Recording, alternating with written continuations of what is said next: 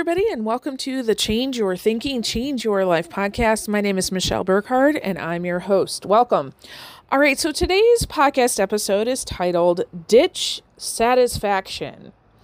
So, first of all, I want to talk. Um, I'm going to give you a quote that you might want to write down, and I'm going to ask you a few questions. I am going to alert you to the fact that uh, you might not be satisfied with this podcast episode. and I'm okay with that. Um, okay, so uh, Abraham Heschel, H E S C H E L, I've talked about him a lot, but he has a quote that really has struck me for quite some time.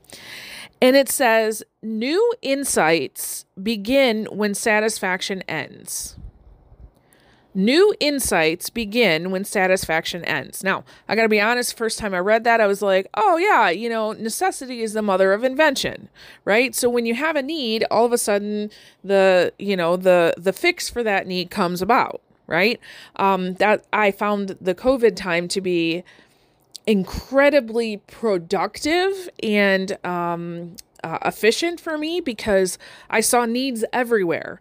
And so instead of getting caught up in like my own fears or worries or um, ideas of risk, right? Um, I, I just made a ton of investments and, uh, you know, like infrastructure for my business, learning tech stuff. Like I was in this, how can I serve my people? They have a great need, right?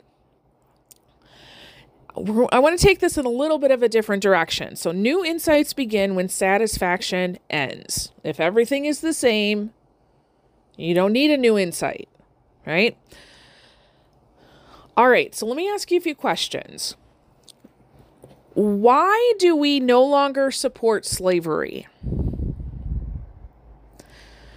Why do we, as a, a world culture, do not support genocide? Why do we not support racial and ethnic inequality? Never th- stopped to think about that, did you? Now, some people would say, well, Michelle, it's simple and easy. Um, it's the right thing to do. You know, we, we don't want to support those things, right? Okay, so why was slavery, genocide, and inequality considered right in certain times of our history. Because if you say, well, Michelle, it's just the right thing to do, right? But at a certain point in our history, it was not not only uh, you know acceptable, but it was the way of life.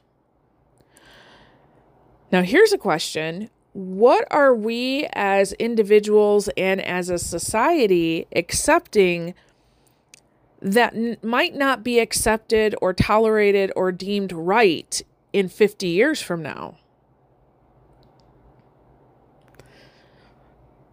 Is there uh, a common set of values that we can agree on?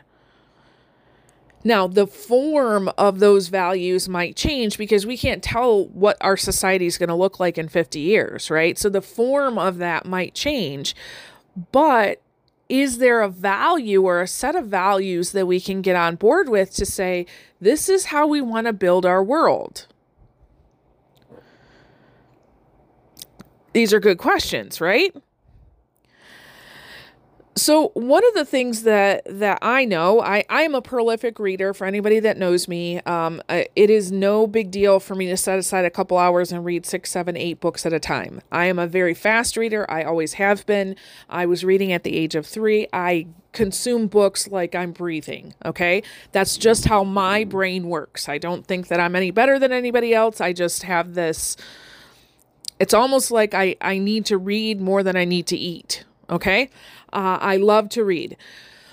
That's why it's hard for me to answer the question when people say, What's your favorite book? I'm like, uh, yeah, impossible question. Also, when they say, Do you have a book suggestion? Well, the answer to that is yes, but I'm going to ask you a million questions before we can get to the suggestion because the library is very large. All right, so with that being said, prophets, poets, philosophers all across the ages, right? Basically what they're trying to do is keep us from being too happy with ourselves, too content um, with our situations, right? With our patterns, with our rules, with our ways of life, with our culture, with our society. They like to come in and kind of stir things up a little bit. Okay. They write, they sing, they speak, um, and they become what Abraham Heschel calls as uh, geysers of disgust, disturbing our conscience and urging us to be heartsick for the hurt of others. So, in essence, what he's saying is, you know, they rile us up, they make us feel uncomfortable, right? Um, they they they don't want us to be satisfied, content, and happy. They don't want us to be living in our comfort zone. Why is that? Well, go back to those questions that we asked.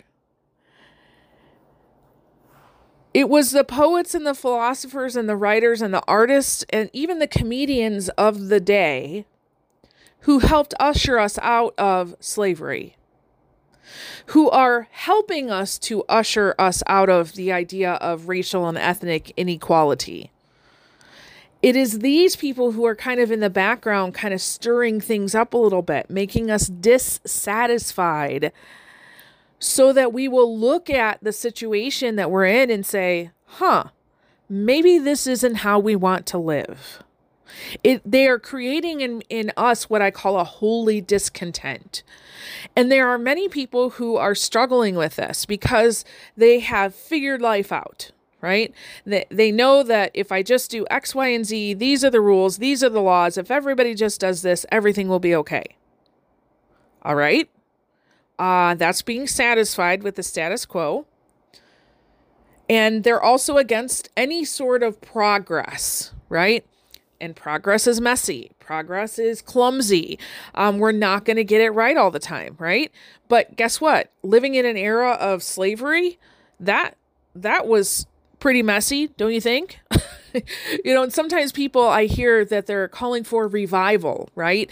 Uh, we need to bring peace back to this country. I love that. And can you imagine that in the time that you thought that the the nation was in peace, that there were many many people who were not in peace? And so, if we're going to have progress where we all have peace, we all have a greater sense of freedom and love, we might have to do something different. Make sense? This holy discontent until all of us are free, none of us are free. We we will have empty success with satisfaction. Now listen, it's a holy discontent. That means um, you know, you can be perfectly um, thankful and grateful for what you have, what you're experiencing, what's happening in life, and have this wanting for more right? Um, so when you know you you hear of of heartbreak, which let's face it, all you got to do is you know talk to another person in your life. Uh, you don't even have to turn on the news or watch TV or you know look on social media. All you got to do is talk to another person. There's going to be heartbreak in their life, right? What are we doing as individuals? Number one, to care for ourselves, but also to show care and kindness and compassion for someone else right? So going back to that idea of uh you know i think yesterday when we talked about you know what do you want what do you truly desire what um, are your values do you have a value for the world I think um, if I were to boil it down for myself, I would want everybody to experience the greatest amount of unconditional love and freedom that they possibly can. Now, that's a tall order. Uh, I can't just go around the world waving my magic wand, making things happen, right? But I can, as an individual, say, well, what does that mean for me as a person? And what does that mean for the people that I, I spend the most amount of time for, right? I've got two teenage girls living in the house here. It, their, my definition of unconditional love and freedom might be very different than theirs. And I assure you it is. And so when I'm interacting with them, how can I do it in such a way that, uh, you know, it, it might make me kind of stirred up? Um, there are some things that I do for my kids and I'm like, oh, this is not my my preference, but that's what they need. There are many things that I do with and for my clients that, you know, I might look at it and say, that's going to be a hard row. But yet, that's what they're choosing. And so I support them in that until they come to that awareness of, oh, I get it, right? There are issues that are happening, um, you know, all around us that are painful, that are hurtful, that, um, you know, many times because we are in our own lives, we're not even paying attention. We don't see it. We just don't see it. And so a lot of people will avoid um, the prophets and poets and philosophers and artists and comedians. Or they will, uh, you know, read the books or listen to the shows or whatever, but they won't do their thinking. They won't drop down into their heart. They won't look around and say, what does this mean to me and my world? So that's what I'm asking you to do today. Um, when you come to a place where something is uncomfortable, something is kind of shaking you a little bit, maybe in your thought life. Uh, you know, maybe somebody shares a thought and all of a sudden everything in you is kind of triggered. Step into that. Ask yourself why. Uh, maybe you had an interaction with somebody and I, I had an interaction with somebody the other day and, and, and I was like, I was, I just, I can't even explain to you the spectrum of feelings that I had. And when I really sat with that, I realized it was because this person who is in a leadership position is doing things that they think are right, but it's the status quo. It's what has been applied in the past. And it's not really giving people true freedom. Or the other day when I saw a post and a, a fellow speaker is judging people um, for how they interacted with him during a, a talk because of their degree status or their personality style. And I was like, oh, why does that bother me so much? Because that person was not stepping into a place of service, safe space, and love. In order to truly serve those people, they stepped into a place of judgment. And that's something from the past that I feel like, oh man, if we can come to this place where we all see each other as valuable, as inherently good, as a part of ourselves where we no longer other someone else? Can we all get to a place where we're unsatisfied with the othering? Maybe I'll do a podcast episode on that. We'll see. But ditch your satisfaction. Satisfaction is not a measurement of success anymore. Fulfillment is not a measure of success anymore. Your success, your security, your safety comes from making sure the whole tribe, whoever's in it, whatever that means to you, has unconditional love and freedom. It is no longer the survival of the fittest, it is the survival of us all. And with that, I leave you. Uh, go forth, go out into the wild, enjoy yourself. I don't know. I'm on such a high right now, I can't even think about the conclusion. You know what the conclusion is. You say it to yourself, okay? All right. Love you guys.